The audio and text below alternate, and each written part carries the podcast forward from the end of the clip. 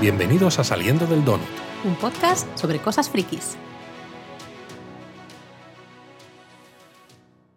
Madre mía, lo que nos ha costado, Laura, ponernos a grabar el donut sobre Ahsoka. Fíjate nos, ha costado, un poquito, nos ha costado un poquito. Fíjate si nos ha costado que en lugar de hacer el donut de los dos primeros episodios, que fueron los que se estrenaron, vamos a hacer el donut de los dos primeros episodios más el tercero. La verdad es que he visto por ahí, eh, le ha sucedido a varias personas. Yo creo que esto de que se hayan estrenado el episodio 1 y 2 a finales de agosto, que tradicionalmente es época de vacaciones, ¿no? Aquí en estos lares, creo que ha afectado a muchos y he visto varias gente que hacía como recaps o reviews un poco, ¿no? De, los episodios 1, 2 y 3. Bueno, esto va a ser un poco caótico de todas maneras, porque no, no sé desde por qué hace algún tiempo estamos haciendo los donuts sin ningún tipo de guion ni nada Encima son tres episodios de los que hay que hablar. Mira, yo creo que lo que podríamos hacer es hablar un poco de los personajes, hablar un poco de, todo por dónde va la historia. Por dónde va la historia y, lo que nos, ha, lo, que, nos, está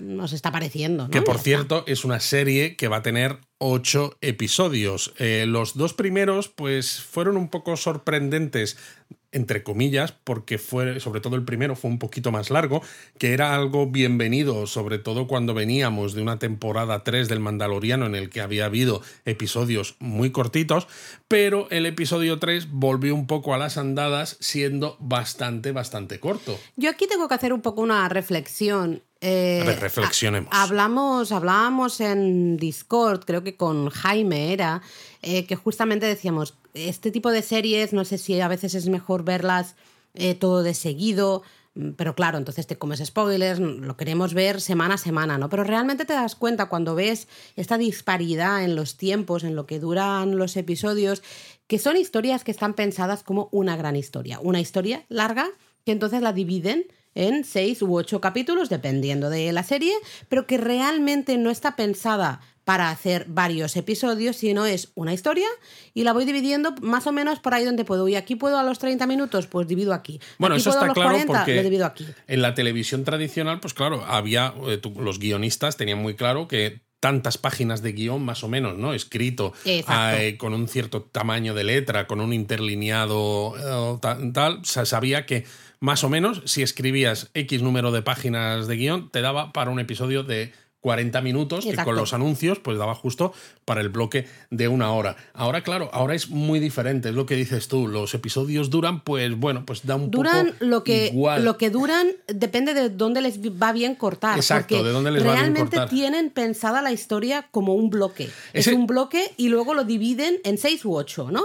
Eh, entonces Eso a veces un poco es el problema, porque con las series antiguas que eran eh, episódicas, ¿no? Pues como la nueva generación, por ejemplo, ya estaban pensadas para ser episódicas. Claro, entonces cada episodio era independiente, aunque de vez en cuando hubiera alguna cosilla así, ¿no? Entonces, en, otras series, ¿no? Porque también estamos reviendo Deep Space Nine, pues había momentos en los que empezó a ser un poquito más serializada, pero claro, pues seguías teniendo ciertos momentos episódicos hmm. en los que era un poco independiente, pero tenías de fondo esas cosas que te lo unían a lo demás, pero siempre había más historias, ¿no? No había solamente esa historia serializada y ya está. Y claro, estas series nuevas, sobre todo las que se están haciendo... Tanto de eh, Marvel, de Marvel como, algunas de Star Wars, es que es puramente eh, serializada y el único, la única trama en este caso es el tema de Throne, aunque no quiero decir mucho más antes de la sirena.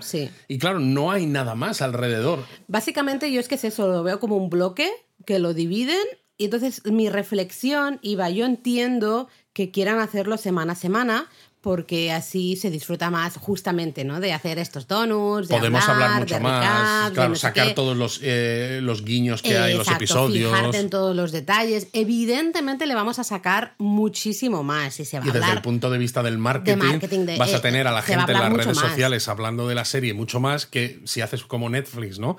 Con, con, sus series que las pones todas seguidas, pues dices, pues ya está, tienes mucha... Durante una semana a lo mejor hay un montón de gente hablando de eso porque se han hecho, se están haciendo, ¿no? El, un poco la maratón. Que por eso Netflix ahora está intentando, ¿no? A veces estrenar algunas de las series importantes, como pasó con, con Stranger Things en, en dos tandas, ¿no? Pero claro, sí, pero son solo dos tandas, ¿no? Em, no estoy diciendo que, que sea mejor el que se eh, pongan todos los episodios de golpe. ¿eh?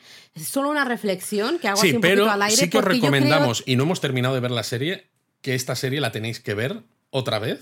Es lo que iba a decir. Yo creo que son series porque nos ha pasado, ya sé que aquí estamos hablando ahora de Star Wars y de Ahsoka en particular, pero nos ha pasado con muchas series. Nos ha pasado hasta con Loki, que ya nos gustó semana a semana. Nos ha pasado con Captain America. Nos ha pasado con casi todas las series que hemos visto eh, en La este propia último de año. Obi-Wan.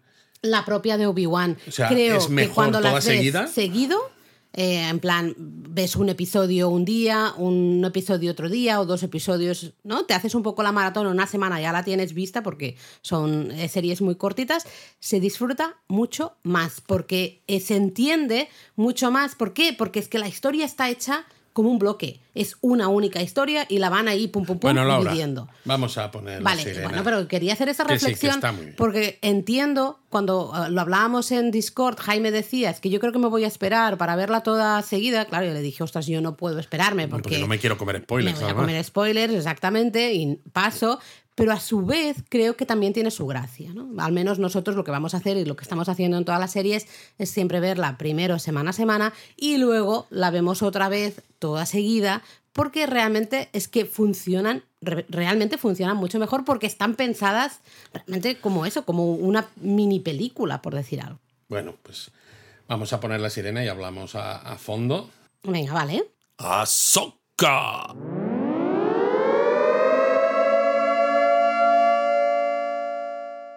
Bueno, pues la serie básicamente eh, se centra en qué pasa con Thrawn, el gran almirante Thrawn. Este diréis, algunos seguro que lo conocéis, otros a lo mejor no tanto. El gran almirante Thrawn salió por primera vez en la trilogía de libros de Timothy Zahn, eh, que el primero era Heredero del Imperio. Era, lo hemos contado alguna vez, una época en la que todavía no había dicho George Lucas que iba a hacer la trilogía de las precuelas y todos los que éramos muy fans estábamos pues eh, realmente estábamos muy huérfanos de contenido de Star Wars. Había un poquito de cómics por aquí, que sí, el juego de rol por allá, pero no había nada que nos permitiera seguir disfrutando de Star Wars. Y Timothy Zahn, pues claro, evidentemente, ¿no? Con la, la validación de Lucasfilm y demás, pues hizo su, su- su trilogía de libros que nos dio una, un vistazo a lo que ocurría en la galaxia una vez que la, la rebelión había ganado al imperio y había establecido la nueva república. Y los remanentes de las fuerzas imperiales que quedaban estaban comandadas por el gran almirante Thrawn, que era uno de los pocos eh, soldados imperiales que era alienígena, porque bueno, el emperador era muy xenófobo, ¿no? Y que eran casi todo humanos, se ve en las películas, no hay Mm, casi exacto. aliens en, en- en el imperio. Y este, fíjate, dices, si este es un alien y ha llegado a ser gran almirante, vaya tela lo que tiene que ser, ¿no? Y salía comandando eh, pues una serie de naves, entre las que iba la Quimera, que tenía el capitán Peleon al frente, ¿no? Y él era, como su nave insignia. Y este capitán Peleon, si nos acordamos, ya salía eh, al final de la temporada 3 del Mandaloriano. O sea, ya nos estaban empezando a unir cosas del universo expandido, de lo que hoy en día se llama Legends, metiéndonoslo en el, en el universo canon. El Aparte canon, de que. Thrawn, además, claro, ya se había mencionado en The Clone Wars, en, no, en, en Rebels, que bueno, en Rebels visto, sale. De hecho, eh, de- creo que lo importante también es justamente para la gente que no ha visto Rebels, quizá hay ciertas cosas que se pierden un poco. Bueno, es que ya Puedes se dijo que disfrutar la esta, serie, pero realmente es como un- una nueva temporada de es que es Rebels. eso, esta, esta, esta serie de Ahsoka es como si fuera la temporada 5 de Y he de Rebels. decir que Rebels a mí me gustó muchísimo. Es una serie muy, serie muy buena. animada. eh, pero si tenéis, si no la habéis visto y tenéis tiempo, mm, de verdad. Son episodios un vistazo. cortitos, de unos Muy 20, 25 minutos, se pasa va- rápido. Como va subiendo en intensidad la serie, empieza cada, un poco cada temporada, va subiendo un escalón, va subiendo un Claro, escalón. la primera hasta temporada es como eh, te, te cuentan el grupo de rebeldes cómo se juntan, ¿no? En la temporada 2 ya empiezan a tener un poco más de relación con otros rebeldes y, y- y cómo esos grupos empiezan a, a unirse. Luego en la temporada 3, claro, la cosa se empieza a, a liar mucho más, etcétera, etcétera, etcétera. Y claro, es importante porque eh, Thrawn en los libros, que ya decimos no son canon, son del universo expandido, aparece por primera vez después de que la rebelión ha ganado, pero en Rebels, Rebels transcurre antes de la batalla de Yavin, es decir, del episodio 4, Una nueva esperanza. Entonces dices, si tenemos a Thron antes del episodio 4 y no lo hemos visto durante toda la trilogía clásica de Star Wars, ¿qué pasa con él? Entonces Filoni, Dave Filoni, que es el creador de Rebels y también el creador de esta serie de Ahsoka, lo que se inventa, entre comillas, es que uno de los personajes de este grupo de rebeldes, Ezra Bridger, pues encuentra la manera de, eh, de como irse, de, desterrar casi como si fuera a la nave de, de Thron y al propio Thron, pues más allá de la galaxia. En esa galaxia muy, muy lejana, ya no estamos en esa galaxia muy, muy lejana, sino, que se va a otra galaxia. Y entonces esto justifica el que el personaje no aparezca durante toda la trilogía clásica. Pero que yo lo compro, ¿eh? yo sí, yo lo compro. Pero claro, el personaje no, no está muerto, o al menos hay la posibilidad de que no lo esté. y entonces la premisa de la serie es que hay unos malos que quieren ir a por el Throne para traerle de vuelta para, digamos, restaurar el poder del imperio, es decir, como heredero del imperio, porque las fuerzas imperiales están un poco desperdigadas, necesitan una figura que les dé estabilidad y que pueda tener además también una mente estratégica que les permita volver a ganar a la nueva república. Bueno, en los tres primeros episodios eh, Throne todavía no aparece, pero sí aparecen esos malos de los que has hablado tú, que serían especialmente tres, tres nuevos personajes. Bueno, nuevos no, uno no es nuevo porque uno ya lo habíamos visto, ¿no? Teníamos por un lado eh, Baylan Skull, Baylan Skull, tenemos a, a Shin Hati Exacto, que es y su luego a eh, Morgan Elsbeth. Exacto. Esos serían los tres malos malísimos de Ahsoka. Exacto. Morgan Elsbeth es una bruja de Dazomir, que esto, lo de las brujas de Dazomir sale en, en Clone Wars.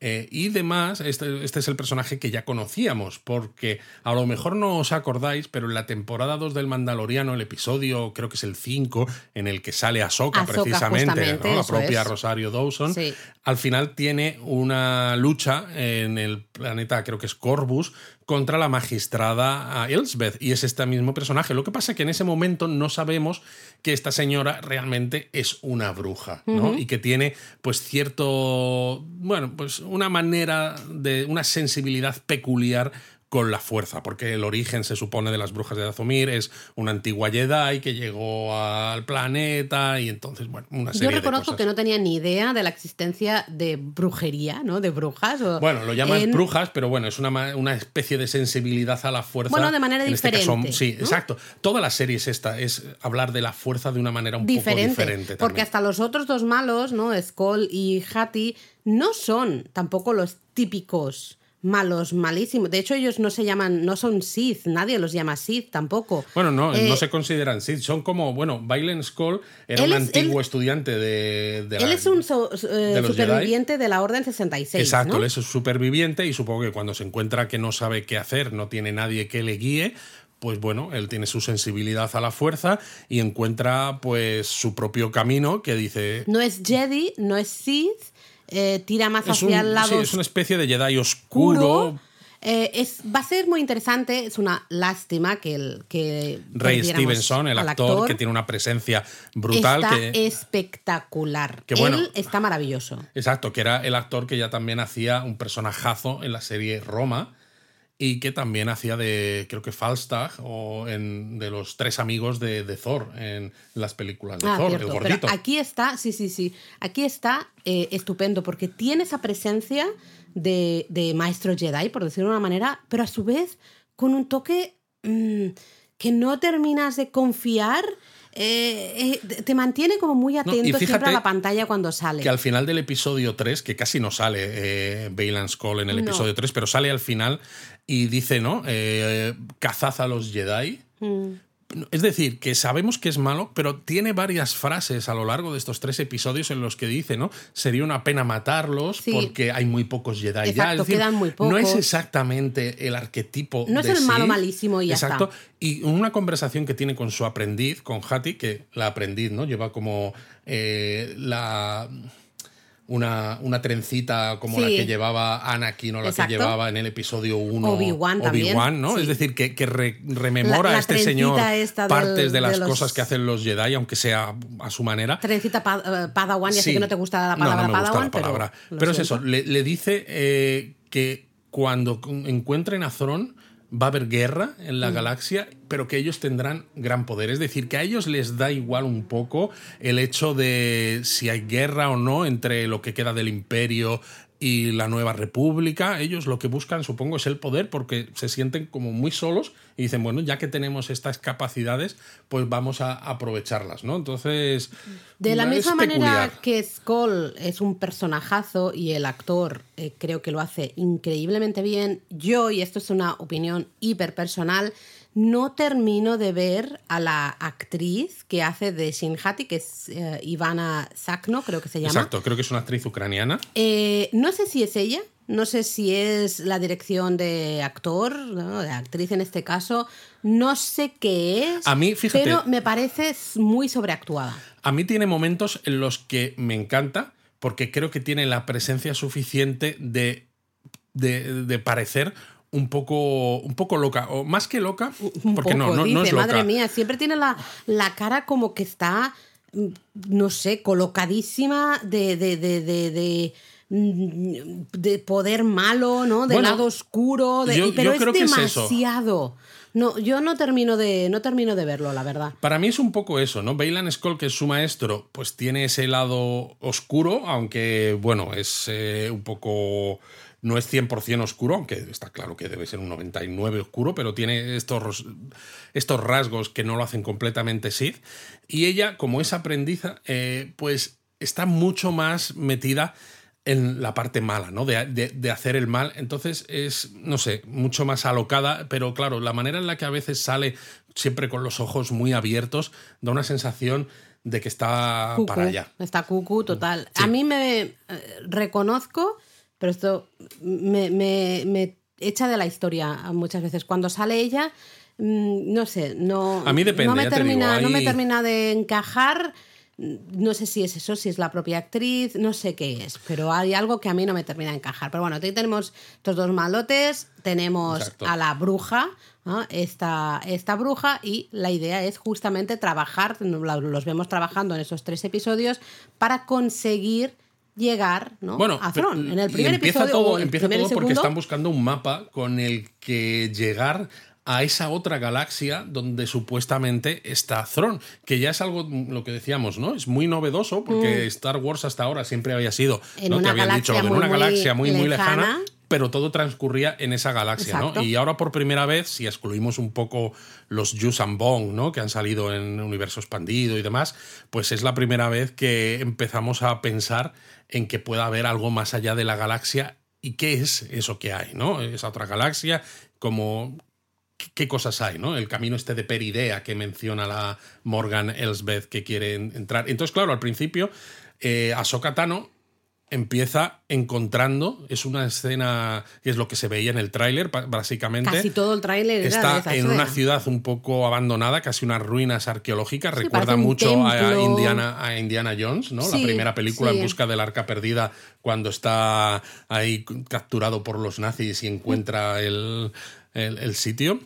Y, y encuentra ese mapa, que es una esfera, eh, y claro, A necesita ver, es saber. una bola de petanca, Luis, de toda la vida. Bueno, es una bola de petanca, Por exacto. favor, o sea, eso es clarísimamente una bola de petanca. Si habéis jugado a la petanca, pues es una bola de esas. Exacto. Y entonces, ¿qué pasa? Pues que esa bola de petanca, ese mapa, no sabe cómo activarlo para que le diga dónde está el camino y dicen, "Mm, ¿a quién se le da bien la tecnología? Porque esto lo hace hablando precisamente con Hera Syndulla, que es uno de los personajes, una Twi'lek, de los que sale en Rebels, que aquí está interpretado pues, por la mujer de Iwan McGregor en la vida real. Ah, sí, Ah, no tenía ni idea. Mira. Efectivamente, están todos metidos Todo en queda en familia, todo Todos metidos en. Star Wars, que tiene una caracterización que a mí me flipa, me encanta.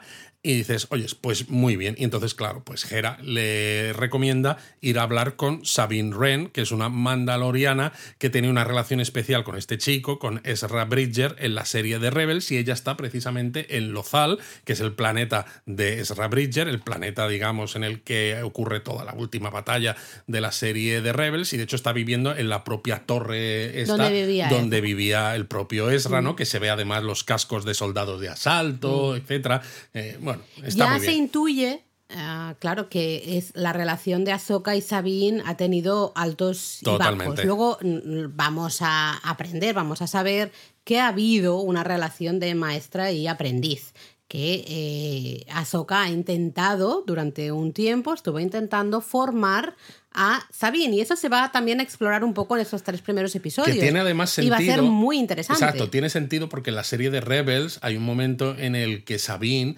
tiene el Dark Saber, el, sable oscuro, este mismo que sale en el Mandaloriano. exacto. Y claro, pues eh, ese sable pues eh, requiere de un entrenamiento de un Jedi. Y entonces Kanan, que es el Jedi de guardia en la serie de Rebels, que desgraciadamente esto aquí viene un spoiler. No, no, no, no lo digas, es igual. Bueno, pues Kanan eh, entrena o intenta entrenar a Sabine. Exacto, y de hecho en esa en, en Rebels, una frase que dice Kanan que a mí me pareció muy interesante, decía que realmente la fuerza estaba en todas partes y en todos que todo el mundo podía que la fuerza está en todas partes, esto ya lo decía Obi-Wan. Sí, pero decía que todos estábamos conectados a la fuerza y que ya dependía un poco de cada uno el poder tocar y poder manejar esa fuerza. Algo que quizá en el pasado pensábamos más el término Jedi, ¿no? Eh, parecía que solo los Jedi podían manejar realmente la fuerza. Bueno, esto para mí. Dice, no, Jedi sería como el, experto, ¿no? Y el que tiene unas cualidades quizás especiales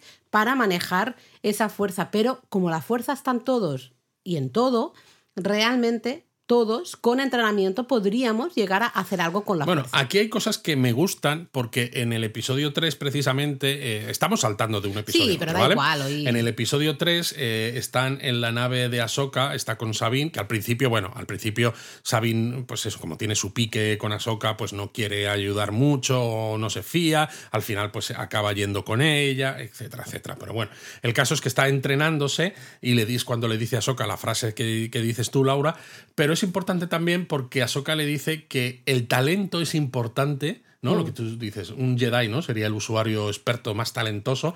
Pero es más importante el, esfuerzo y el entrenamiento, es decir, el dedicarle horas. Y esto además a mí me hace pensar también en la película Los Últimos Jedi, el episodio 8, en el que se ve eh, a esos niños en Canto Bight, ¿no? Donde está eh, el, casino y demás, que están con sus escobas, que son como esclavos, eh, y que tienen sensibilidad a la fuerza y no les ha entrenado nadie, mm. ni son Jedi, ni mm. nada. Y es una mm. pena porque no se exploró esa parte en el, en el, universo Star Wars, que yo espero que con todo lo que se ha dicho ahora, ¿no? De lo que se quiere avanzar en, en, en el en lo que es el, mundo de Star Wars, ¿no? Esa película en la que va a salir eh, la propia Rey, pero ya como maestra y con la nueva orden Jedi. Yo lo que espero es que se explore un poco este hecho de que todo el mundo podría tener esta conexión con la fuerza. Se puede dar mejor o peor es como dibujar, entre comillas, ¿no? Todos podemos dibujar,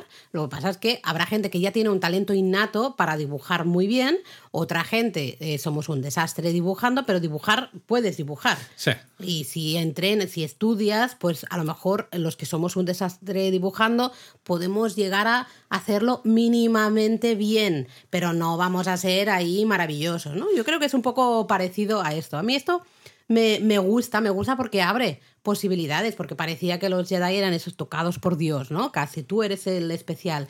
Bueno, sí, pero como, como sucede con muchas cosas en, en el mundo, ¿no? De, Los talentos. A, mí se me da bien una cosa, a ti se te da bien otra. Al final es un poco parecido, ¿no? Entonces a mí esto me, me gusta. Me gusta la relación de Ahsoka y Sabine. Hablemos un poco de Ahsoka porque, mira, también lo hablamos en Discord. Eh, sé que he visto mucha gente que, los, especialmente en los dos primeros episodios, ve a una Rosario Dawson muy estoica, muy... Yo la vi muy Jedi, Bueno, justamente. es, es que es Jedi sin ser Jedi, porque ella sale de la, de la Orden Jedi en el canon, ¿no? De, Mm. Clone pero vamos, Wars y esto. que- que- ¿Quién da el diploma de Jedi? Sí, no, pero se sale precisamente porque no está muy de acuerdo con ciertas cosas que sabemos que además tiene toda la razón, porque la propia Orden Jedi, eh, lo hemos hablado también cuando hablábamos, cuando hicimos los donuts recopilatorios de- del rewatch de los episodios 1, 2 y 3, ¿no? que tenemos que continuar. La propia Orden Jedi, eh, vale que tenías ahí al emperador, al futuro emperador manejando los hilos en las sombras, pero ellos trajeron su propio su propia caída por su actitud Sí. y demás, ¿no? Entonces, claro, Ahsoka se sale un poco de esto, entonces sí, ella es una Jedi, desde, utiliza la fuerza del- desde el lado de la luz, pero no es 100% Jedi y no está 100% implicada con las cosas que dicen los Jedi. Entonces Vive un puede, poco a puede su manera, Puede hacer las cosas a su manera, exactamente. Pero yo la veo hasta con la capa, ¿no? Esta que lleva típica un poco así grisácea, rugosa, con la capucha, es como muy, es una estética Sí. muy Jedi. La hemos visto en esos primeros dos episodios, quizá exageradamente estoica, em, pero claro, también es verdad que la gente dice, es que en Rebels, es que en The Clone Wars, claro, pero han pasado muchos años. Y no solo eso, Laura, es que una cosa son los dibujos animados que precisamente por muy bien que estén hechos y los de Star Wars están bien hechos, pero son claramente dibujos animados, ¿no? Tienen Tienes una que forzar también ciertas... tienes que forzar ciertas expresiones Para que efectivamente para que se vea algo, para si que no- para que haya para que los sentimientos y las emociones se vean claramente sí, sí, sí, desde el punto de vista del espectador no y aquí a mí me parece bien eh, cómo lo está haciendo Rosario porque es eso es una maestra que sabe por un lado, o sea, que por un lado le toca las narices la actitud que tiene Sabine, por un lado además se siente como que Gera la fuerza un poco a tomarla como aprendiz de nuevo. Pero luego Eh, también por- se eh, da pero- cuenta de que ella de- es demasiado, porque eso se ve en el episodio 3, eh, justamente con otro gran personaje que será eh, Huyang. Huyang, el androide, fantástico siempre los androides de Star Wars, Muy ahora bueno. hablamos de él, eh, ¿no? Como que dice, es Sí. que de esta manera os vais, a, os vais a matar, os vais a morir, ¿no? No, y hay una batalla espacial, ¿no? Eh, un dogfight de esto, una batalla de cazas en el episodio 3, que hay un acercamiento entre Ahsoka y Sabine. Empiezan totalmente separadas. de, es que Sabine no es capaz de destruir los cazas enemigos. eh, bueno, dime lo que tengo que hacer. Y empiezan a encontrar la manera de cooperar y de sacar lo mejor cada una de, de las Pero yo dos. creo que hay un momento en que la propia Soka se da cuenta de que ella está eh, poniendo realmente Poniendo una barreras barrera, sí, totalmente, hacia totalmente. otras personas, en este caso hacia Sabine, ¿no? Ella se da cuenta de que ha mantenido a Sabine apartada, Totalmente. la ha mantenido a distancia, ¿no? Por su propia seguridad, ¿por qué? Porque Ahsoka ya sabemos quién es Ahsoka, Ahsoka es la Padawan, digamos, ¿no? La aprendiz de justamente Darth Vader. Exacto. Anakin, ¿no?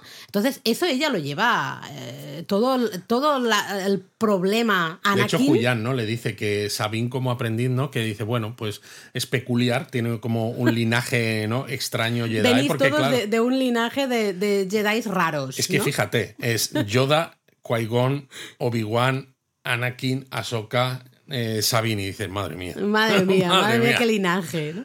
Eh, entonces, bueno, a mí la relación Ahsoka Sabine, especialmente en ese tercer episodio, me ha gustado mucho. Y sobre todo- Creo que van a encajar, encajan muy bien. Y sobre todo creo que hay que esperar un poco, porque es algo que se va construyendo. Y claro, a veces pensamos, ¿no? Eh, es que queremos ver resultados en la serie. Y claro, la serie lo hemos dicho antes, esta es una historia donde el objetivo es traer a Thrawn, que es el de los Mm. malos, el de los buenos es evitarlo y ya de paso, pues sin ver si podemos rescatar a Ezra Bridger, porque se supone que se fueron juntos, ¿no? A ese punto Eso fuera es. de la galaxia. Ezra, digamos, se lo llevó consigo a esa Exacto, otra entonces galaxia. puede haber pequeños mini cliffhangers en cada episodio, pero la historia es la que es. Entonces, el hecho de que ahora no sepamos todavía muy bien cómo se va a desarrollar la relación entre Sabine y Ahsoka es que es lógico porque nos están sentando las bases narrativas para que hacia el final de la serie pues haya una resolución que sea, esperemos, satisfactoria, porque si no lo es, claro, entonces criticaremos y diremos, oye, nos has puesto todas estas bases y luego pues no has, eh, no, no has hecho algo que haya sido efectivo desde el punto de vista de la narrativa. Me gusta también porque eh, si es verdad que si no has visto Rebels puedes seguir la historia de Ahsoka, aunque haya cosas que te pierdas, que no, claro, no tienes conexión con, con ciertos personajes, ¿no? Como Hera, Sabine, eh, Chopper, etc. Chopper, el droide de, de Hera, es maravilloso. Em, pero realmente también los que sí hemos visto Rebels, eh, no sabemos qué ha pasado en esos años. Ah, se, nos ha explicado, ¿no? Un poquito, y creo que en el último episodio, en el tercer episodio, que Ahsoka dice, no, es que me negué al final a seguir entrenando a Sabine, ¿no? Como ella se da cuenta de que siempre está poniendo justamente distancia, apartando a la gente, ¿no? Para, bueno, es que al quizá con ese miedo de, eh, oye, mira qué ha pasado con mi maestro que era Anakin. Es que al fin y al cabo decimos que es como la temporada 5 de Rebels, pero es eso. Rebels eh, transcurre antes del episodio 4 y esto transcurre más o menos al mismo tiempo que la temporada 3 del Mandaloriano, es decir, ya ha pasado el episodio 6, mm. ¿no? Entonces ha habido, ha habido años ahí haya entre cosas entre Ahsoka y Sabine que tampoco sepamos los que hemos visto Rebels, porque así estamos todos un poco enganchados, ¿no? Sí que es verdad que el primer, el primer y segundo episodio fueron muy de presentación, quizá para la gente que no había visto Rebels, que supieran un poco por dónde iban los tiros y, y también para situar la, acción, porque vemos, por ejemplo, a Sabine en Lozal, el planeta este, mm. y vemos el diseño de producción me parece fabuloso, porque tú ves ese Lozal que si has visto Rebels. Es el lozal de Rebels. Es que es el lozal de Rebels, pero todavía mucho mejor, ¿no? Sí, Porque lo ves y es real. Porque es real. Y ahí están haciendo una fiesta para celebrar que la nueva república, que la rebelión ganó al imperio. Y es curioso porque tienes al gobernador Ryder Amsadi que ya había salido precisamente en Rebels, y el actor que hace de Ryder Ansadi es el mismo que le ponía la voz a Ryder Ansadi en la serie clavado, de Rebels. además, con la barbita y clavado. clavado. Y lo que es más curioso, que no sé si te fijaste, que cuando intentan presentar a Sabine para que diga unas palabras, porque es una heroína de la batalla de Lozal, Sabine se ha ido. Y entonces le dice a un chico, que es el nuevo senador. Rebelde. Claro, ella es muy rebelde. Pues le dice a un chico que es el nuevo senador de Lozal en la nueva república que diga unas palabras. Y ese chico es el que estaba con Ezra Bridger eh, de cadete en el imperio. Sí. Entonces es también súper chulo porque si tú no lo sabes, pues, pues bueno, pues es un chico, ¿no? Que le meten un marrón ahí tremendo de di unas palabras que yo voy a ver qué ha pasado con Sabine, pero luego dices, es que este chico ya salía y al final también ayuda a, los, a los de Rebels a, a, derrotar al imperio. Entonces eso está muy bien. A mí además me gusta mucho porque se ve también la autopista esta que sale tantas veces en Rebels. Esa autopista toda recta, con esos como puentes, ¿no? Vemos a Sabine con su moto deslizadora fabulosa y me encanta porque se ve a soldados de la nueva, pilotos de la Nueva República en cazas a la E. Y a mí esto me toca, me toca la patata porque decía antes que cuando no había cosas de Star Wars más allá de los episodios 4, 5 y 6 y empezó a haber libros, cómics, yo recuerdo haber leído un cómic que me gustó muchísimo, que se llamaba Imperio Oscuro, en el que hablaba un poco de cómo el emperador consigue sobrevivir a los hechos del retorno del, del Jedi y en, esas, en esa serie de cómics, era una serie limitada de seis cómics, luego hicieron Imperio Oscuro 2, aparecen estos cazas, los Alae, que luego fueron tan populares que se fueron recuperando en otras producciones de Legends o de juegos de ordenador y esto, ¿no? Pero su primera aparición fue precisamente en estos cómics y yo pensé, jo, qué pena porque no hay película de esto y no salen, ¿no? Y a mí me encanta ver naves y me encanta ver diseños nuevos de naves. Y justo en la serie de Ahsoka han aparecido los Alae, ¿no? Los han convertido en canon perfectamente y dices, qué maravilla. De hecho, hasta Lego ha sacado un set con la nave de Shin Hati y un Alae. O sea, me encanta. Ay, ay, ay. Miedo me da que me lo estás diciendo aquí en público. Es que es pequeñito el set. Yo quiero un ala E grande, como el ala X que tenemos. Madre mía, pero si ya no cabe en casa. Ya, ya no cabe. Em, a ver, que eh, vamos muy dispersos, pero hablamos un poco de, de Huyang, por ejemplo. Bueno, es que, estamos hablando eso de personajes un personajazo. Julian, todas las series de Star Wars tienen un droide eh, que es especial. Que es el ¿no? que, el que, el que se eh, el que gana todos los aplausos. Lo siento, pero el diseño siempre y el desarrollo siempre de androides de Star Wars. Otras cosas a lo mejor los harán mejor, peor, tal, pero es que Los los androides son los clavan siempre. Y claro, Julian es un androide peculiar que lleva mucho tiempo funcionando, Mm. porque él dice, ¿no? Que él recuerda, pues, el, la Academia Jedi desde hace Sí, mil dice años. como o- miles de años, Sí, sí, exacto. Sí, de- y de hecho tiene un diseño que es muy retro. Eh, que casi recuerda a androides de Metrópolis, de Fritz Lang. Eh, entonces, claro, está muy bien. Y lo mejor es que hay que escucharla, hay que ver la serie en versión original en inglés, no porque seamos gafapastas, sino porque es que tú cuando estás viendo eh, Ahsoka y escuchas a Julián, realmente te das cuenta de quién está detrás poniéndole la voz. David Tennant. Que no es otro que David Tennant, nuestro Doctor Who y bueno, muchas otras cosas. Muchas otras cosas. La verdad es que de vez en cuando, no todo el rato, pero de vez en cuando oyes a, a David Tennant, ¿no? Dices, ah, ahí, que- se le ha notado. Y para mí tiene el puntillo este de David Tennant a veces. De ¿no? chulito. De ser un poco chulo y. eh, sí, sí, sí, es que me encanta. como muy seguro de sí mismo también, que es una...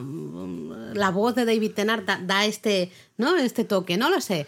Eh, me parece fantástico A mí porque me además... encanta en la batalla que tienen en el episodio 3, ¿no? Que hay un momento que la nave de Ahsoka se queda sin, sin energía y entonces él también, el androide, está desconectado y cuando luego recupera la conexión dice, ¿qué ha pasado? Y dice, nada, hemos estado a punto de morir varias veces. Y dice, ah, entonces eh, la operativa estándar, ¿no? Eh, habitual, lo habitual. Me gusta porque, claro, permite aprender, entre comillas, o entender cosas del mundo Jedi, ¿no? Claro. Tenemos a este, porque él es, es, es el que se, se dedicaba, al menos en el pasado, a hacer los, los sables de luz, ¿no? Era, o sea, parte, creo que sí, que parte de su... mm, eh, trabajo era hacer justamente esos sables de luz de los, de los Jedis. No sé, me parece interesante porque luego es, claro, es un droide, él pasa de las emociones, pasa de los sentimientos. La manera en que le dice a Sabine, "Pf, madre mía, eres un desastre, o sea, eres Totalmente, la peor totalmente. aprendiz que podría haber en el mundo. De, de- de todos los malos aprendices, tú eres la peor, ¿no? Pero bueno, en fin, pues venga, vamos a intentar a ver si aprendes algo. Eh, que claro, Ahsoka dice, pero ¿le has dicho esto? ¿En serio? ¿Por qué le has dicho esto? No te pases tampoco, ¿no? Claro, es un androide, no entienden tampoco de, de tema de sentimientos.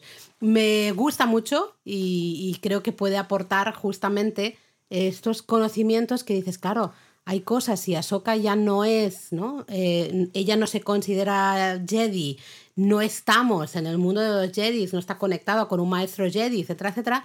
Hay cosas que estaría como fuera de ese mundo. Eh, es un poco la conexión con, con ese mundo, ¿no?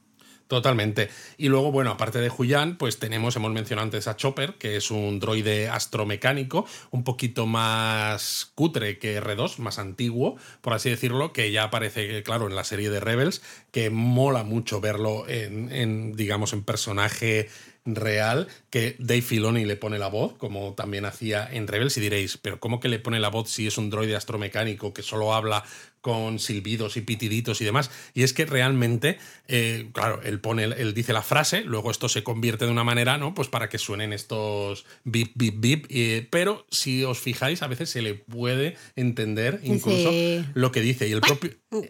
Y el propio Filoni, ¿no? Decía que si R2 es como un perro, ¿no? Por eso fiel es tal.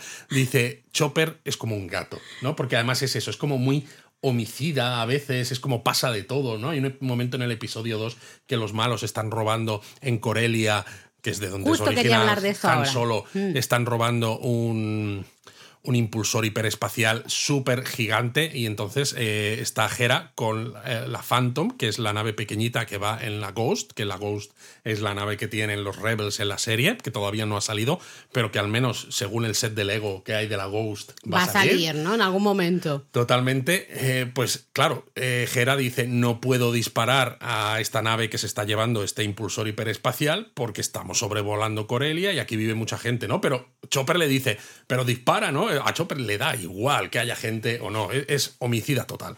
Eh, Hablemos justamente, quería hablar de Corelia porque quería hablar del el Senado, los senadores, eh, un poco to- todo este ambiente, porque en el episodio 2 creo que es justamente, es cuando Ahsoka y, y Hera o sí, ¿no? Sí, Ahsoka y Hera se van a justamente a, Corelia para Siguiendo investigar. un poco, claro, porque están, están rastreando el hilo, porque ese, mapa que tiene, que hemos dicho que tiene, se lo acaban robando los malos bueno, porque el mapa Sabine. lo abre Sabine, lo abre consigue descifrarlo Sabine y justo eh, eh, viene la loca esta, la. Bueno, me encanta en Reddit, la llaman Darth Banks. Eh, Darth ah. Flequillo. que me pareció como un Darth nombre. Flequillo. Darth Flequillo. Un nombre muy bueno. Eh, hay una batalla ahí también muy chula entre es las como dos. muy emo. Esta, ¿eh? Muy emo, absolutamente, chica. Eh, ya todos hemos pasado por esa etapa del maquillaje negro, la línea negra de los ojos y todo eso. Ya, relájate un poquito, hija. Bueno, ah, que hay una, ¿no? Esa batalla muy chula entre. Bueno, que ella le mete, o sea, le atraviesa a Sabine con el sable láser, que no la mata de milagro. Bueno, el por qué algunos mueren cuando por el sable láser y otros bueno, no. Porque a ver, por donde, le, por donde atraviesa Sinjati a, a Sabine, yo creo que es la zona de los intestinos. Entonces, si no lo, tratas rápido, se te muere, pero no es inmediato. Mientras que hay otros, por ejemplo, como Darth Maul a, por ejemplo, Qui-Gon al final del episodio 1. Exacto, pobre Qui-Gon. yo creo que Qui-Gon está mirando diciendo, ¿por qué esta no se muere yo? Laura, en mitad del pecho, ¿no? donde tienes el corazón y todo esto. claro, un poquito de humor. No, no, no. Bueno, a mí esa escena me, me gustó, ¿eh? Esa batallita, porque se ve que Sabine le queda mucho. Sabine puede saber, es muy buena como mandaloriana. Y claro, y en esa batalla cosas. Sabine está usando el sable láser que tenía Ezra. De Ezra, exactamente. Pero se nota que, pues bueno, con,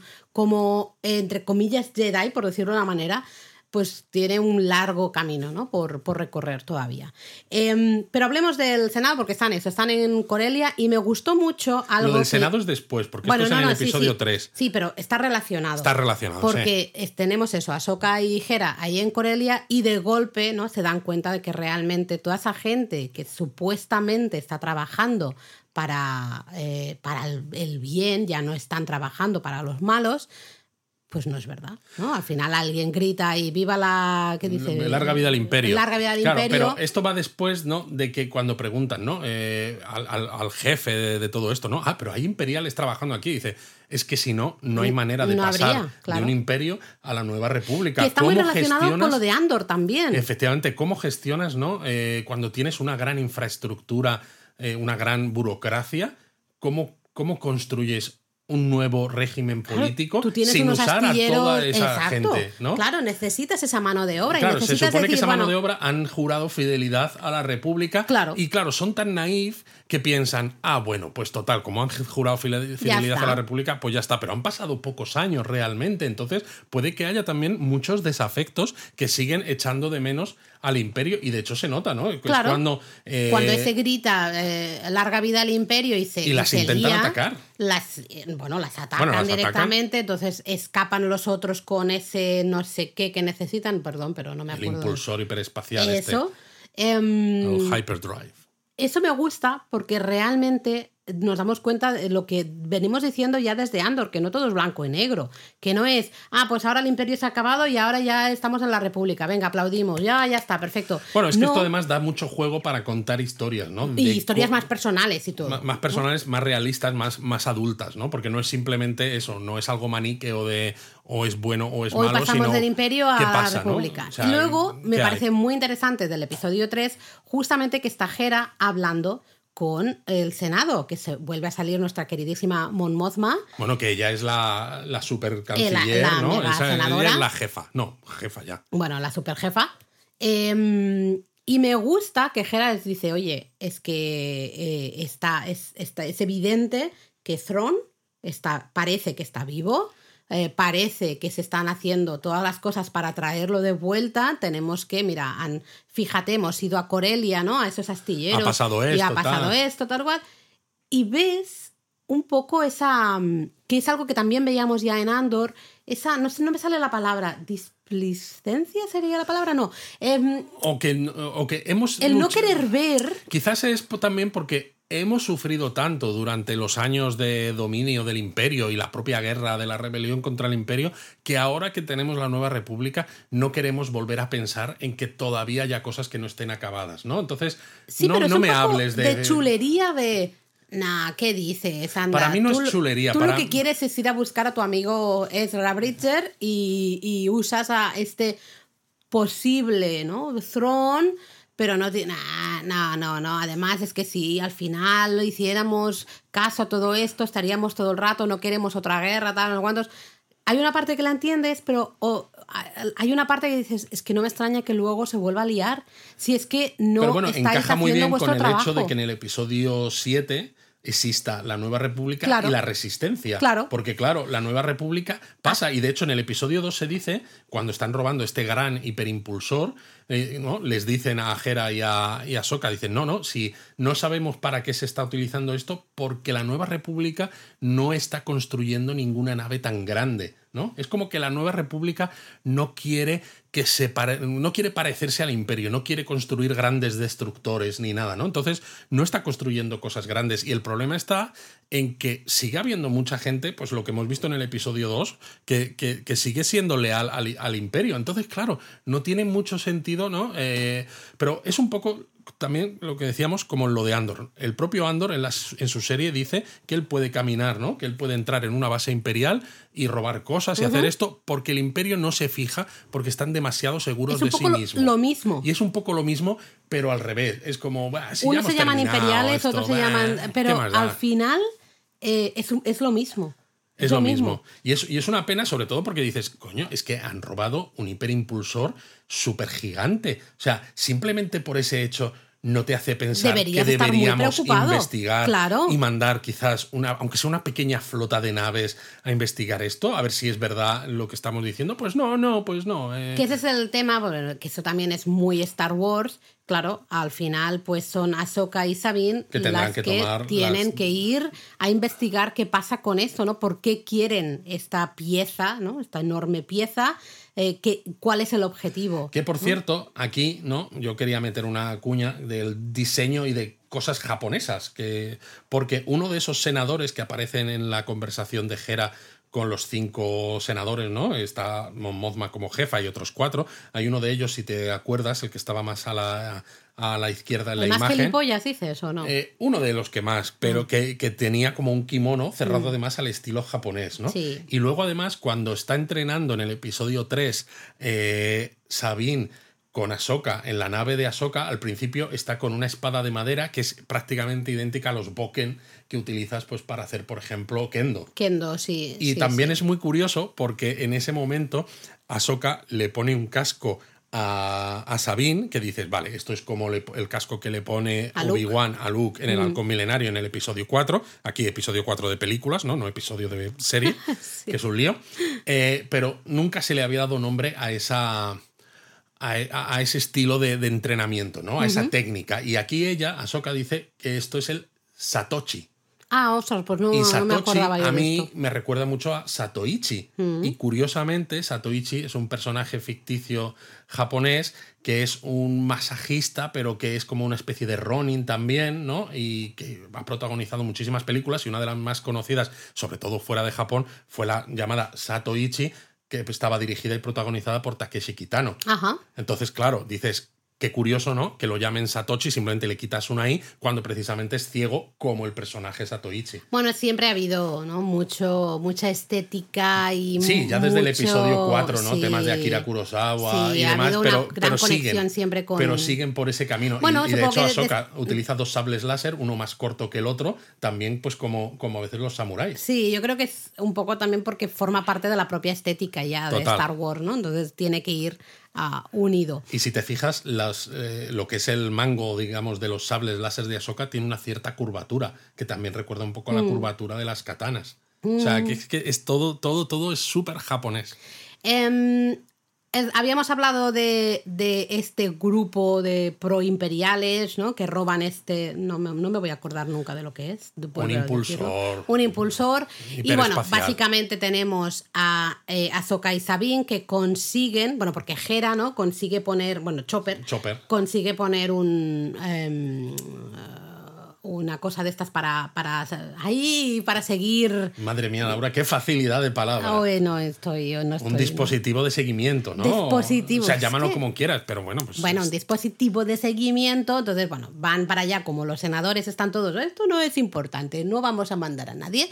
Entonces Ahsoka y Sabine dicen, ok, pues bueno, pues vamos nosotras. Van para allá y se encuentran, vemos eh, esa mega estructura que creo que se llamaba el, Ojo de Sion o El algo Ojo así. de Sion, sí, que esto es muy curioso porque si habéis visto los episodios, eh, en este caso episodios de películas de las precuelas, eh, los cazas de los Jedi, por ejemplo, Obi-Wan, lleva un anillo hiperespacial precisamente para aportarle esa, esas capacidades hiperespaciales a su nave. Pero claro, el caza de Obi-Wan es un, es un monoplaza, solo tiene eh, sitio para uno y lleva pues su droide astromecánico y ya está. Entonces, claro, este anillo hiperespacial, el Ojo de Sion, es una nave propiamente dicha. De hecho, se ve el puente y demás, ¿no? No es simplemente una estructura y ya para manejar las naves. Y dices, ¿qué puede ser que haya tan grande a donde, al destino al que van que necesites algo? Entonces, claro, por eso necesitas primero esos grandes eh, impulsores hiperespaciales, porque no, no es simplemente para, para navegar por la galaxia, es necesitas saltar a la galaxia de al lado, que es donde supuestamente está Thron. Y luego, claro, en el episodio final de Rebels, ¿no? Lo que decimos, es Bridger eh, convoca a los Purgils, que son estas ballenas, ballenas espaciales. espaciales y esas ballenas espaciales abren el hiperespacio y saltan ellas al hiperespacio, pero se llevan también a la nave de Thron con Ezra dentro. Y esta nave de Thron suponemos que será la Quimera, este destructor estelar imperial, y entonces, claro, necesitan este gran anillo, que tiene, que tiene que ser muy grande, para que pueda encapsular a un destructor estelar imperial que mide un kilómetro seiscientos de largo. Madre mía, pequeñito, ¿eh? eso para aparcarlo complicado, ¿eh? Encontrar Entonces, claro, esto a mí me genera ciertas dudas con respecto a lo que es el timeline, ¿no? Porque hemos dicho que siempre se está diciendo que más o menos transcurre a la vez que el episodio 3, el episodio 3, perdona, la temporada 3 del Mandaloriano, Mandaloriano. pero la temporada 3 del Mandaloriano, ¿no? Justo cuando Moff Gideon habla con los imperiales, sale este el capitán Peleon, que es el capitán de la Quimera, precisamente, la, el destructor imperial de Thrawn.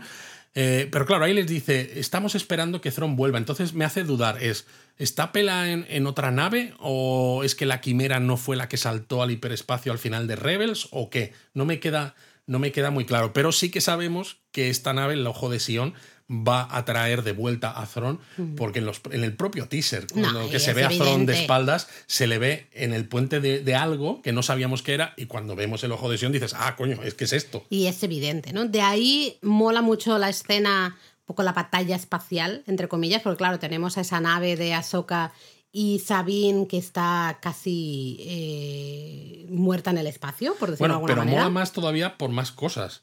Mola porque los cazas de los malos ¿vale? Tienen un diseño que recuerdan a cazas de la Segunda Guerra Mundial. Es cierto, que lo comentaste cuando lo estábamos viendo en directo. Al principio yo pensaba que podrían parecer eh, Spitfires, pero por lo que he estado leyendo por ahí y investigando un poco más, recuerdan más a cazas soviéticos, los I-16, ¿no? Pero sea como fuere, recuerdan claramente a cazas de la Segunda Guerra Mundial y lo que... Uy, que se me cae el poli aquí con el que apunto cosas. Y lo que es más curioso todavía es que las escenas en las que se ve la nave de, de Ahsoka y los, y los cazas imperiales, no, imperiales, los cazas de los malos atacar, son clavadas a las escenas de cuando el halcón milenario sale con la princesa Leia de la estrella de la muerte y se encuentran con Tie y tienen que luchar contra ellos. Son idénticas, o sea, han utilizado las mismas tomas, los mismos movimientos de las naves. me ha parecido maravilloso. Ahí se ve la mano de Filoni 100%. Me ha parecido ¿eh? maravilloso, sí, porque Filoni quiere mucho Star Wars y el Star Wars clásico. Hay que ser un friki y tiene en cuenta todos los detalles, el diseño de todos los detalles, tomar, ah, digamos, ideas, ¿no? En fin, se ve Filoni. A mí me ha parecido maravilloso. Bueno, tenemos esa batalla, ¿no? Está muy chulo. Y además, me gusta esa escena por lo que hemos dicho antes, porque es el momento en que Sabine y Ahsoka empiezan a trabajar juntas. Eso. Van, empiezan a ir a la misma dirección. Hasta ese momento han estado. Hay una había una tensión muy patente entre las dos. Eh, ahí, para mí, las dos actrices están brutales porque se nota la tensión. Se nota la tensión y se nota que cada una de las dos tiene que confiar en la otra. Mm, y en cambio, aquí vemos cómo se van, ¿no? Justamente cuando empiezan a comunicarse, empiezan a, a ir en la misma dirección consiguen cosas y en este caso consiguen salvar su vida, ¿no? Básicamente. Aunque bueno, hay un momentazo ahí también un poco friki, ¿no? De Ahsoka poniéndose un traje saliendo saliendo fuera de la nave. Saliendo fuera de la nave con los sables láser cuando la nave está en ese momento está un poco varada en el espacio y está Sabine trabajando y viene para recuperar, claro, para recuperar la energía, ¿no? Y bueno, pues Ahsoka dice, pues voy a intentar ganar tiempo. Y dices, hombre, ya sé que un Jedi con los sables láser es capaz de, capaz de deflectar los disparos láser, pero, hostia, no sé, estás en el espacio. Es un poco tela, ¿eh? Es un poco tela, pero está muy, muy bien. Consiguen salvar eh, su vida y acaban en un planeta. En el planeta donde estaba la mala, la Morgan. Exacto. En el que habían puesto ese mapa. ¿no? Y que había salido como el mapa de lo que es la galaxia y la proyección de cuál es el camino que tienes que seguir para irte hasta el camino este de Peridea, esta supuesta galaxia lejana. Y ahí hay un momento, ya se esconden, ¿no? En ese bosque de, árboles rojizos. Eh, y ahí hay un momentazo, ah, el momentazo. de los Purgil. De los Purgil. Que los vemos en directo. Exacto, porque los Purgils, estas ballenas hiperespaciales, ¿no? Lo que cuenta un poco el canon es que los eh, eh, estas ballenas son capaces de abrir el hiperespacio a voluntad y que precisamente siguiendo los caminos que hacían estas ballenas, hiperespaciales se establecieron las rutas precisamente para moverse por el hiperespacio y la galaxia, porque el problema de usar el hiperespacio, ¿no? que se dice, lo dice el propio Han Solo en Una Nueva Esperanza, el episodio 4, cuando Luke le está diciendo, ¿por qué no saltamos ya al hiperespacio cuando se le acercan dos destructores imperiales al escapar de Mos Le dice, si lo hacemos sin cálculos, podríamos dar de lleno o pasar por una, por una estrella y entonces sería el final de nuestro camino, ¿no? Entonces, claro, precisamente son las rutas que han marcado los Purgils estos los que han ayudado a establecer esas, digamos, autopistas hiperespaciales seguras. Mm. Y claro, los hemos visto en dibujos animados, los vimos curiosamente en la temporada 3 del Mandaloriano. Hay un momento en el que están Grogu y Din Djarin en, su, en la nave. Cierto. Eh, y que se ve, eh, están en el hiperespacio y detrás de la nave se ve la sombra mm. de un Purgil. Y claro, todos los fans fue como, ah, es un Purgil. Pero claro, solo se ve la sombra. Pero verlos, aquí, en grande. Wow. bueno, bueno, bueno, bueno. Además, los efectos especiales creo que están perfectos, el diseño perfecto, o sea, verlo a mí me emocionó un montón, me gustó mucho y me permite hablar de otro tema que quería hablar, que es Ezra, porque tú y yo también hemos estado aquí hablando un poquito de Ezra, Ezra por aquí, Ezra por allá, Ezra que se llevó a Thron, eh, Ezra es el personaje, yo creo que más se ha sentido en estos tres primeros episodios de Ahsoka. Y no ha salido. Bueno, sale en el holograma que tiene, que tiene Sabine, que es como el holograma que le deja al final en la serie de dibujos animados. Aquí es en personaje real, ¿no? Que se, ve hasta además con el, mural que ella dibuja. Claro, se siente la falta de Ezra por todos lados. Vemos ese mural, justamente que es el mural de, también de Rebels, lo vemos aquí eh, pintado, ¿no? Ahí, justamente. Eh, vemos esos Lothcats, los gatos de Lozal. Tiene una gran conexión con Ezra. Sabine, evidentemente, eh, todo, todo los, especialmente los dos primeros episodios, es un poco el pensar en Ezra. Está todo el rato pensando en Ezra, todo el rato. Todo el rato. Creo, quiero creer que está vivo, quiero creer que le podemos encontrar. Y la aparición de estos Purkills en el episodio 3, para mí, vuelve a ser un recuerdo absoluto. Exacto, no te olvides de, Ezra. De todas maneras, aquí hay que hablar un poco también de mitología para hablar luego de, un personaje, un inquisidor que sale. Bueno, es que yo iba a decir el tema de los lobos, porque para los que. Sí, sí. Pero, primero vamos a hablar de mitología. Ah, bueno, vale. Venga. ¿no? Porque o sea, Filoni y demás es muy loco de todas las cosas de Star Wars, ¿no? Ya estamos viendo que mete un montón de guiños aquí y allá, pero también es un loco de temas mitológicos y de hecho Morgan Elsbeth, la mala, esta bruja de Dazomir, recuerda mucho a la mitología artúrica, porque Morgan Morgana Le Fay, ¿no? Pues es uno de los grandes personajes que acaba convirtiéndose en, en una bruja y demás. Entonces, era una magistrada en el episodio 5 de la temporada 2 del Mandaloriano, pero aquí ya es una bruja, entonces dices, joder, está claro que ese nombre, Morgan, pues tiene que ver con esto. Pero es que luego el inquisidor que sale en... En, la serie esta de Ahsoka, contra el que Ahsoka lucha en el episodio 2, en Corelia, o que sale también, eh, sale llevando uno de los cazas, estos que parecen de la Segunda Guerra Mundial, en esta batalla contra la nave de Ahsoka, pues es es un inquisidor, lleva una, un casco, una máscara, pues como muchos inquisidores hemos visto en el pasado, en la propia serie de Rebels, pero Marrock, eh, como nombre, eh, resulta que también es de la mitología artúrica, es un caballero de Arturo y es un caballero al que su mujer acaba convirtiendo en lobo. Hmm, Entonces, claro, hay mucha gente que dice, eh, y nosotros lo hemos pensado, si Ezra Bridger podría ser Marrock realmente eh, con algún tipo de sortilegio o de conjuro de, esta bruja, de Morgan, ¿no? Para que, bueno, pues no recuerde muy bien quién es y esté manipulado. Hay quien dice que no, porque en los créditos de los dos primeros episodios aparecía un actor eh, que se encargaba de Marrock, pero claro, en esos dos episodios este personaje no hablaba. Entonces aparecían unos créditos y dices, bueno, pues puede ser, como ha pasado con algunos mandalorianos en la serie del Mandaloriano, que simplemente es el nombre del actor que pone los movimientos, pero ya está. Pero claro, en este tercer episodio hay un momento cuando están en esta batalla espacial que Marrock sí que dice una, una, frase y entonces el nombre de este actor ya aparece un poquito más arriba en los títulos de crédito. Y hay quien dice, pues no, no, no puede ser Ezra Bridger porque el actor que hace de Ezra Bridger es otro. Pero yo creo para mí que va a ser un guiño.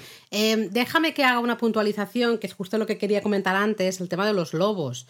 Eh, eh, los que habéis visto Rebels ya lo tenéis esto controlado, pero los que no, a Ezra, el, personaje de Ezra, vemos que va a tener una conexión muy fuerte con un grupo de lobos que viven justamente en Lozal. les van a ayudar muchísimo Porque a tener una tienen sensibilidad a la fuerza esos lobos. Eso es, ¿no? Entonces, los lobos son muy importantes en el desarrollo del personaje de Ezra. De hecho, en ese mural que pinta Sabine, que se ve en el episodio 1 de esta serie, aparecen lobos de Lozal. Exacto, ¿no? De ahí. Yo sinceramente no lo veo. Lo de Marrock igual a Ezra. Claro, pero a ver. Yo no entiendo. Yo no sé si lo veo, pero que los lobos tengan tanta relación también con Ezra y que justo Marrock de todos los nombres que podías escoger, sea ¿eh? justo un personaje ¿no? de la mitología que acaba siendo convertido en lobo por una bruja, que, ¿no? su mujer y, demás, dices, es, alguien que le ha hecho estar aquí, pero que él no quiere o que no es el mismo, ¿no? Entonces, eh, y además, llevamos tres episodios, Marrock ha salido ya en los tres, no se le ve mucho, no tiene, parece no que se le ve la cara en ningún pero momento. siempre sale mm. y nunca se le ve la cara. y cuando no se le ve la cara en tres episodios, sabes que narrativamente aquí va a haber una sorpresa que quieren jugar con nosotros y nos están sentando las bases para que luego digamos, oh, además, para mí también tiene sentido por una cosa, Laura, porque ¿cómo sabe Morgan Elsbeth? que tiene que ir hasta este camino de Peridea o lo que sea a mm. buscar a Thron. ¿Cómo sabe que Thron está allí? Pues a lo mejor porque ella de alguna manera ya ha llegado en la propia en la propia serie de Rebels, ¿no? Se veía que había como una manera en estos templos Jedi, como una especie de, de conexiones, de puertas con las que podías viajar por el tiempo y por el espacio. Entonces, a lo mejor esta bruja... El mundo... ¿Cómo lo llamaban? Mundo fuera de este mundo o algo así. Exacto. Entonces, igual esta bruja ha llegado hasta allí y claro, solo se ha podido traer de vuelta a Ezra porque realmente no basta con que te traigas de vuelta a Thron, necesitas traerte de vuelta a Thron, a su destructor y a todo esto, ¿no? Para tener No, a lo mejor es el propio Thron el que dice, no, mira, márchate, eh, prepara todo esto para que yo pueda volver en condiciones. Claro, entonces, de esta manera a mí me explicaría por qué Morgan sabe claramente dónde está dónde está Thron, ¿no? Entonces, porque si no, tampoco me cuadra. No lo sé. Y luego, bueno, los lobos siguen teniendo importancia mitológica, porque hemos hablado de estos Jedi oscuros, que no son Sith, ¿no? De Bailan Skull y de Sin Hati. La Darth Flequillo, Luis. Darth, Flequillo. Bueno, pues en la mitología nórdica Skoll y Hati, los apellidos de estos, eh, de estos personajes, son lobos también. Y son lobos que uno de ellos persigue al sol y otro de ellos persigue a la luna. Y son lobos que aparecen luego en el Ragnarok, en el que, en un momento en el que el Ragnarok sabéis que es como el apocalipsis, ¿no? Eh, la destrucción de todo. Pues en ese momento, en el Ragnarok, eh, Skoll pues, consigue devorar el sol y Hati consigue devorar la luna y dejan a la Tierra la sumen en la oscuridad total, ¿no? Entonces el tema de los lobos sigue teniendo que ver, pero sobre todo eso también mucha relación mitológica con cosas que Creo que hay al final muchos detalles que los ponen ahí para que nos volvamos locos, ¿no? Eh, encontrando estos como huevos de Pascua casi, ¿no? Y, hablemos de ello y a lo mejor luego no será nada más, sino simplemente son guiños. No, en algunos casos son solo guiños, está claro. Pero yo creo que la relación de los lobos y el nombre de Marrock y tal, a mí me. Yo, yo, yo siento decirlo, pero aunque algunos dicen que no, porque sale el nombre del actor que, Tú eres que del, está dentro del del traje grupo del de Marrock igual Ezra. Para mí sí. Yo no lo tengo claro. Eh, en principio, cuando me comentaste esto, estábamos en la piscina justamente, ¿no? Y me lo estuviste comentando.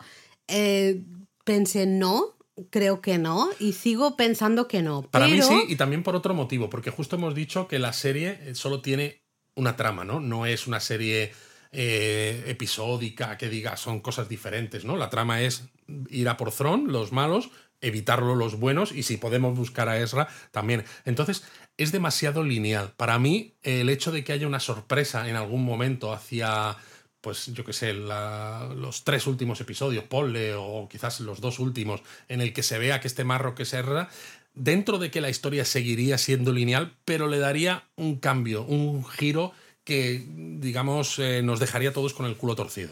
Bueno, veremos qué, qué pasa, veremos cómo evoluciona un poquito la serie. Creo que hemos tratado más o menos así todos los personajes. Yo creo que sí. Bueno, yo he de decir que me gustó mucho Hera en el episodio 3, especialmente. Sí. El momento que está hablando con el Senado.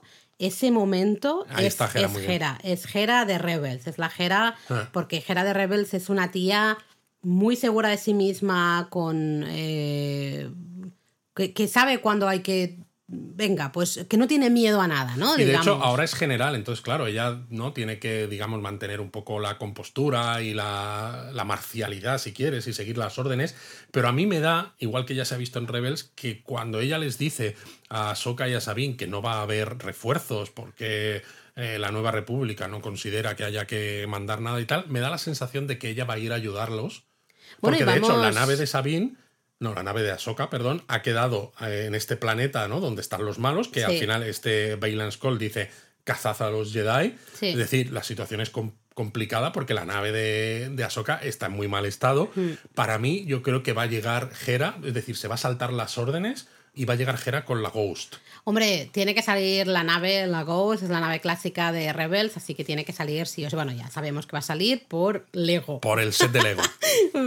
qué, qué fuerte me parece. Aunque bueno, hay algunos sets de Lego, como alguno de los de, del Mandaloriano, que luego eh, no salieron exactamente tal cual, porque había una batalla, ¿no? De un caza mandaloriano con... Bueno, supongo que por reescrituras de guion, cambios de guion, claro, ah, les dicen, ¿no? Star Wars le dice a los de Lego, oye, pues mira, podéis hacer esto, esto, esto, Que de hecho, sets", en ese set y de la Ghost aparecen como minifiguras, aparte de la propia eh, Hera, aparece Jason, que Bueno. es el hijo de eh, Hera y de Kanan. Aquí se, nos- se ve un poquito, ¿no? Eh, vamos a ver probablemente un poquito más, aunque todavía es jovencito, así que... Pero no le sé. dice que él quiere ser Jedi como su padre. Eh, ahí Mm. está. Bueno, Veremos qué pasa con esto. Es que Kanan es uno de los grandes personajes de Rebels. No Y vamos a, mí- decir más. Sí, pero a mí lo único que no me cuadra no es cuando le pone el casco este para hacer el entrenamiento eh, a Soka a Sabine y Sabine dice, "Eh, no puedo ver y se está quejando un poco y tal, pero dices, pero a ver Sabine, que has estado una temporada y media eh, trabajando con un Jedi ciego y has visto que manejaba la fuerza perfectamente y sin ningún tipo de problema. entrenar, porque Kanan es el maestro de Ezra. Has visto Por a Kanan eso. entrenar a Ezra. O sea, que no eh, me vengas con, historias. estas- pero ¿no? tengo que decir que esa escena del entrenamiento de Sabine en la nave me gusta mucho porque justo, ¿no? El entrenamiento de Luke en el halcón milenario simplemente, ¿no? Pone a flotar el remoto La- este sí, y le la lanza un esa. poquito de un par de disparitos y ya está, ¿no? Y digamos, Luke, como es muy talentoso, pues lo- los para enseguida, ¿no? Pero me gusta mucho cómo se mueve Sabine, eh, cómo Ahsoka va dando vueltas Mm. alrededor de la sala, la va tocando en el hombro, ¿no? Entonces ella se gira y empieza a usar el sable láser, bueno, en este caso el Boken este, para atacar. ¿Y no sé, está... ¿Y Puck? ¿Y Puken? y Boken. Perdón, te he interrumpido.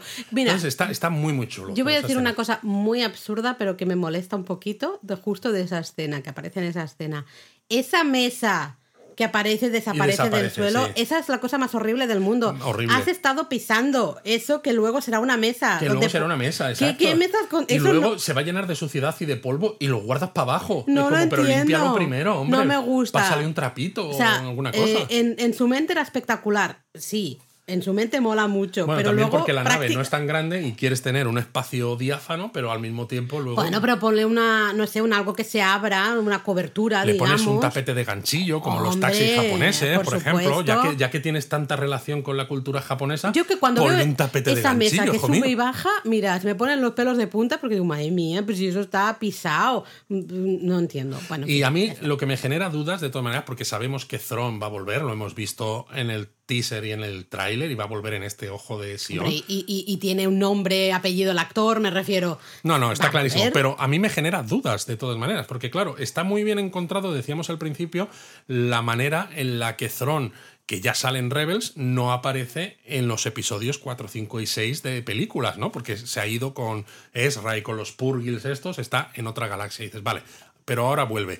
Esto transcurre antes del episodio 7, es decir, de que eh, la primera orden sea realidad, ¿no? La primera orden, supongo, suponemos que Thrawn será un poco el germen de la primera orden, pero claro, en las películas de la nueva trilogía, los episodios 7 y 8 y 9, no se ha hablado de Thrawn No. en ningún momento. Entonces, ¿cómo puede ser que Thrawn sea ese heredero del imperio? Que esto se dice en el tráiler, ¿no? La misma frase que el título del libro de Timothy Son. ¿Cómo puede ser el heredero del imperio? ¿Cómo puede ser la base en la que construir esa nueva, no sé, esa, esa nueva eh, historia imperial Sí, ese nuevo con imperio, todos esos desafectos si luego no aparece en absoluto en la primera orden? Entonces, ¿se lo cargarán al final o no? No creo, porque en principio No, parece yo- ser que va a haber temporada 2, Yo ¿no? Creo de que no se lo van a cargar, pero creo que el camino de Throne va a ser de nuevo eh, una caída. Sí, tiene que ser una caída. No sé si en, este- si en esta temporada, porque si hay una segunda temporada, Se lo van a dejar abierto. yo creo que lo van a dejar abierto para más Además adelante. es un buen personaje, es un personaje en Rebels. eh, Es muy bueno. Es muy bueno. Entonces es no muy quiero capullo, tampoco, es muy bueno claro, claro. estratégicamente, no tiene ningún tipo de empatía con los... O, o tiene mucha empatía y por eso es tan, tan Es buen muy malo. inteligente. Porque sabe ponerse en el lugar de los demás, Sí, ¿no? Justo sí, para sí. adelantarse a, los, Está a las acciones del resto. Atento a todos los detalles, es un malo impasible, ¿no? Realmente. Sí. Entonces, yo espero que no se lo carguen, porque bueno, luego así nunca, ¿no? Siempre, pero sí que Pero sí que hay tiene una que haber caída, alguna caída, tiene que volver algo, a desaparecer de alguna manera. algo, no sé si desaparecer o, o que suceda algo que pierda él al final todo el poder, ¿no? Sí, y todo el estatus un poco que tiene tiene. que pasar claramente. Bueno, pues vamos a ver qué sucede. La... ¿Alguna idea? ¿Tú crees que ya va a aparecer Thron en el cuarto episodio? A Sería ver. mitad de temporada, así que a lo mejor Es que, claro, no sé, no sé cuánto va a ser la duración del episodio 4, ¿no? Entonces, 38 creo que he leído.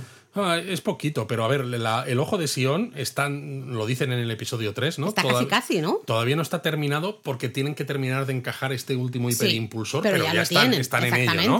Eh, pero claro, el, también está el problema de que están los esbirros de que manda este, este Jedi oscuro, Bailan, a por los Jedi, a por Sabine y por Ahsoka, que están en, la, en este planeta, ¿no? Con la nave un poco destrozada. Y de hecho, entre esos esbirros se ven droides asesinos HK, que se mencionan también en esta serie, ¿no? Y que se, los hemos visto también en, Rebels y esto. Entonces, claro. ¿Qué va a ser el episodio 4? ¿Va a ser el intento de estos esbirros de capturar a Ahsoka y Sabine y que aparezca Hera con la Ghost y salve la situación? Porque si solo son 38 minutos, que eso incluye todos los créditos con todas las traducciones que se hacen a todos los idiomas, es decir, 30 hay minutos. casi 5 o 6 minutos de, de créditos, dices, se te queda un episodio de 32. Si le 30 quitas, minutos, sí. Si le quitas el previamente en y esto, pues se te queda eso, 30 minutos. Es que a lo mejor no da para más. Pero yo creo que si no es en el 4, en el 5 sí que sale ya Throne, seguro. Yo creo que va a salir en el 4, fíjate lo que te digo, porque es mitad de temporada. Ya, pero es que el final- 5 creo que se ha dicho que sí que va a durar bastante. No sé si. Claro, pero puede 50 ser que minutos aparezca Thron al final del episodio Ah, 4 bueno. y ya Vale, veamos. eso puede ¿no? ser, Le eso veamos ahí ser. a tope en el episodio en el episodio 5. Yo creo que tiene que salir ya Tiene que porque se nos ha justo, ¿no? Todos estos primeros, eh, los tres primeros episodios, todo el rato es hablando de Thron, Thron, la vuelta, se cree, no sé qué, tal, todo mm, ya, ya toca. Yo creo que ya en el 4 aparece sí o sí, segurísimo, vamos. Bueno, pues yo creo que hasta aquí, ¿no? Eh, hemos hecho un buen repaso de los tres primeros episodios y nos hemos dejado algo disculpado, porque es eso, estamos hablando un poco de memoria. Sin... Pinta bien la serie, ¿eh? Pinta bien. Me gustó, mira, perdona que te interrumpa, me gustó de los dos primeros episodios el ritmo. Eh, dije que me parecía muy interesante también y a lo mejor empieza tranquila es una serie que muy empieza tranquila tranquila pero que al mismo muy tiempo de silencios de mm. imágenes que a lo mejor en otras series las hubiesen cortado varios segundos antes, ¿no? Y aquí se deja explorar un poco la escena. En mi caso, es verdad que, claro, nosotros hemos visto Rebels, eh, entonces eso puede afectar, en mi caso, positivamente. Porque yo eh, me puse, cuando nos pusimos a ver los dos primeros episodios, es verdad que transcurren eso, ¿no? Con tranquilidad, con mucho silencio y demás, pero de golpe y porrazo era como estar en un sitio familiar, ¿no? Eh, mm. Como estar viendo algo que dices, vale, o sea, me resulta totalmente familiar porque es de lo que ya conozco. O sea, no, no, me molestó que fuese así despacito porque era volver a, lugares conocidos. Y, a un poco una familia, una familia en la que has reído y has llorado también, que sería la familia de Rebels, ¿no? La, total, total, por eso. a mí me pareció fantástico en ese sentido. Eso me gustó. Eh, luego me ha gustado mucho eso. Rosario en el tercer episodio, ese momento que ya lo hemos hablado, ¿no? De, de reunión o reconexión con Sabine, creo que es maravilloso, es fantástico. Y a mí me gusta Sabine, ¿no? La actriz, Natasha. Bueno, creo que es la probablemente la que se va a llevar todos los aplausos en esta serie. A mí me gusta porque además yo siempre he sido muy parcial con los mandalorianos, ya desde que apareció Boba Fett en el Imperio Contraataca, yo siempre he sido fan de los mandalorianos. Entonces, claro, cuando en Rebels salía Sabine y era mandaloriana, pues yo estaba súper súper feliz, aunque claro, se nota que era una chica jovencita, ¿no? No tenía tanta quizá tanta importancia o no tenía tantas tramas tan interesantes como Kanan, como Ezra y demás. Pero bueno, pues me gusta, además me gusta el casting ¿no? Quizá quitando un poco lo de Shin Hati, que, que a veces es demasiado emo, pero la directora de casting, de hecho, es eh, la misma que usara Hastings, creo que es, la misma que hace, ha hecho los castings de las pelis de, de Marvel, del universo cinematográfico de Marvel, que creo, ¿no? y siempre se ha dicho que los castings de las pelis de Marvel están súper bien encontrados. Y aquí es que realmente están fantásticos, mm. Me gusta de Sabine que ya hemos visto un gran cambio, ¿no? De los primeros episodios, que ella va con el pelo largo, no va con su armadura mandaloriana. Tiene el casco debajo del escritorio, casi ahí, ¿no? Como que pasa un poco de todo. Está bueno porque está, yo creo que está muy traumatizada. Pasan cosas al final de Rebels que eh, muchos años después las son, son un poco las fantasmas que, la siguen persiguiendo. hay que acordarse de eso, ¿no? Porque tú ves esto y vuelvo a decir, parece que es la continuación de Rebels. No, pero, es que entre medias han pasado, mucho tiempo. Y sin embargo, Sabine. ¿Qué han pasado? ¿10 años? ¿15 años? no lo sé. 13, quizás. Vale. Y el problema es que Sabine sigue estando todavía, ¿no? Le sigue costando porque ve el holograma este que le dejó Ezra. Sabine está traumatizada. Sabine sigue jorobada por lo que pasó. Y el momento en que se corta el pelo eh, es un momento, no es solo, ah, me corto el pelo porque así me cabe bien el casco. No, eh, claro, es el hecho de. Eh, tengo que recuperar un poco quién soy. ¿Quién soy? Y, tener un objetivo en la vida, ¿no? Y, no solo estar por ahí en Lozal y ya está, sino, no, no, vamos a intentar hacer cosas, ¿no? A mejorar la situación. Si encontramos a Ezra, fantástico, ¿no? Digamos que hay mucho en ese me corto el pelo y ese desempolvar la justo no la armadura mandaloriana que la va poniendo ahí encima todas las partes es súper bonito porque es eso es recuperarse a sí misma dejar un poco esa depresión, entre comillas, ¿no? que, la, que la tiene y, y es eso, y la, hacia adelante. y la narrativa nos está poniendo sobre la mesa el desarrollo del personaje de Sabine y su relación con la fuerza, ¿no? Porque Julian, el androide este que le pone la voz David Tennant, ¿no? Dice, ¿no? Es que ella es mandaloriana, no ha habido prácticamente nunca Jedi mandalorianos, ¿no? Mm. Quizás en parte también porque los mandalorianos tienen una manera de enfrentarse a la vida mucho más pragmática, mucho más orientada al combate, pero desde el punto de vista de herramientas, de armas y este tipo de cosas, ¿no? Entonces quizás están un poco más desconectados de esa sensibilidad. Entonces veremos si cómo Sabine consigue equilibrar la sensibilidad a la fuerza sin perder su esencia mandaloriana. Mm, va a ser interesante, creo que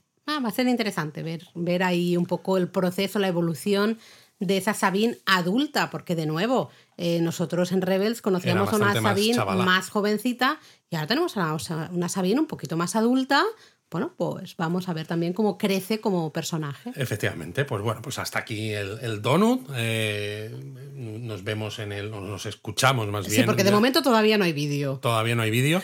Yo creo que lo que deberíamos intentar, Laura, es que el resto de episodios de Ahsoka sí que le hagamos un donut a cada uno. Sí, ¿no? la idea ya Hemos estamos... empezado con estos tres de golpe porque no ha habido otra. Ya estamos en casa, estamos trabajando, ya tenemos un poco, todavía no rutina 100%. No, todavía no rutina 100%. Porque el peque todavía no está Se en el cole, que, pero... Tiene que empezar el cole el peque. Sí, pero digamos que ya estamos volviendo a la rutina, así que desde luego la semana que viene volvemos con otro donut de Ahsoka sí o sí. Os, Os queremos queremos 3000.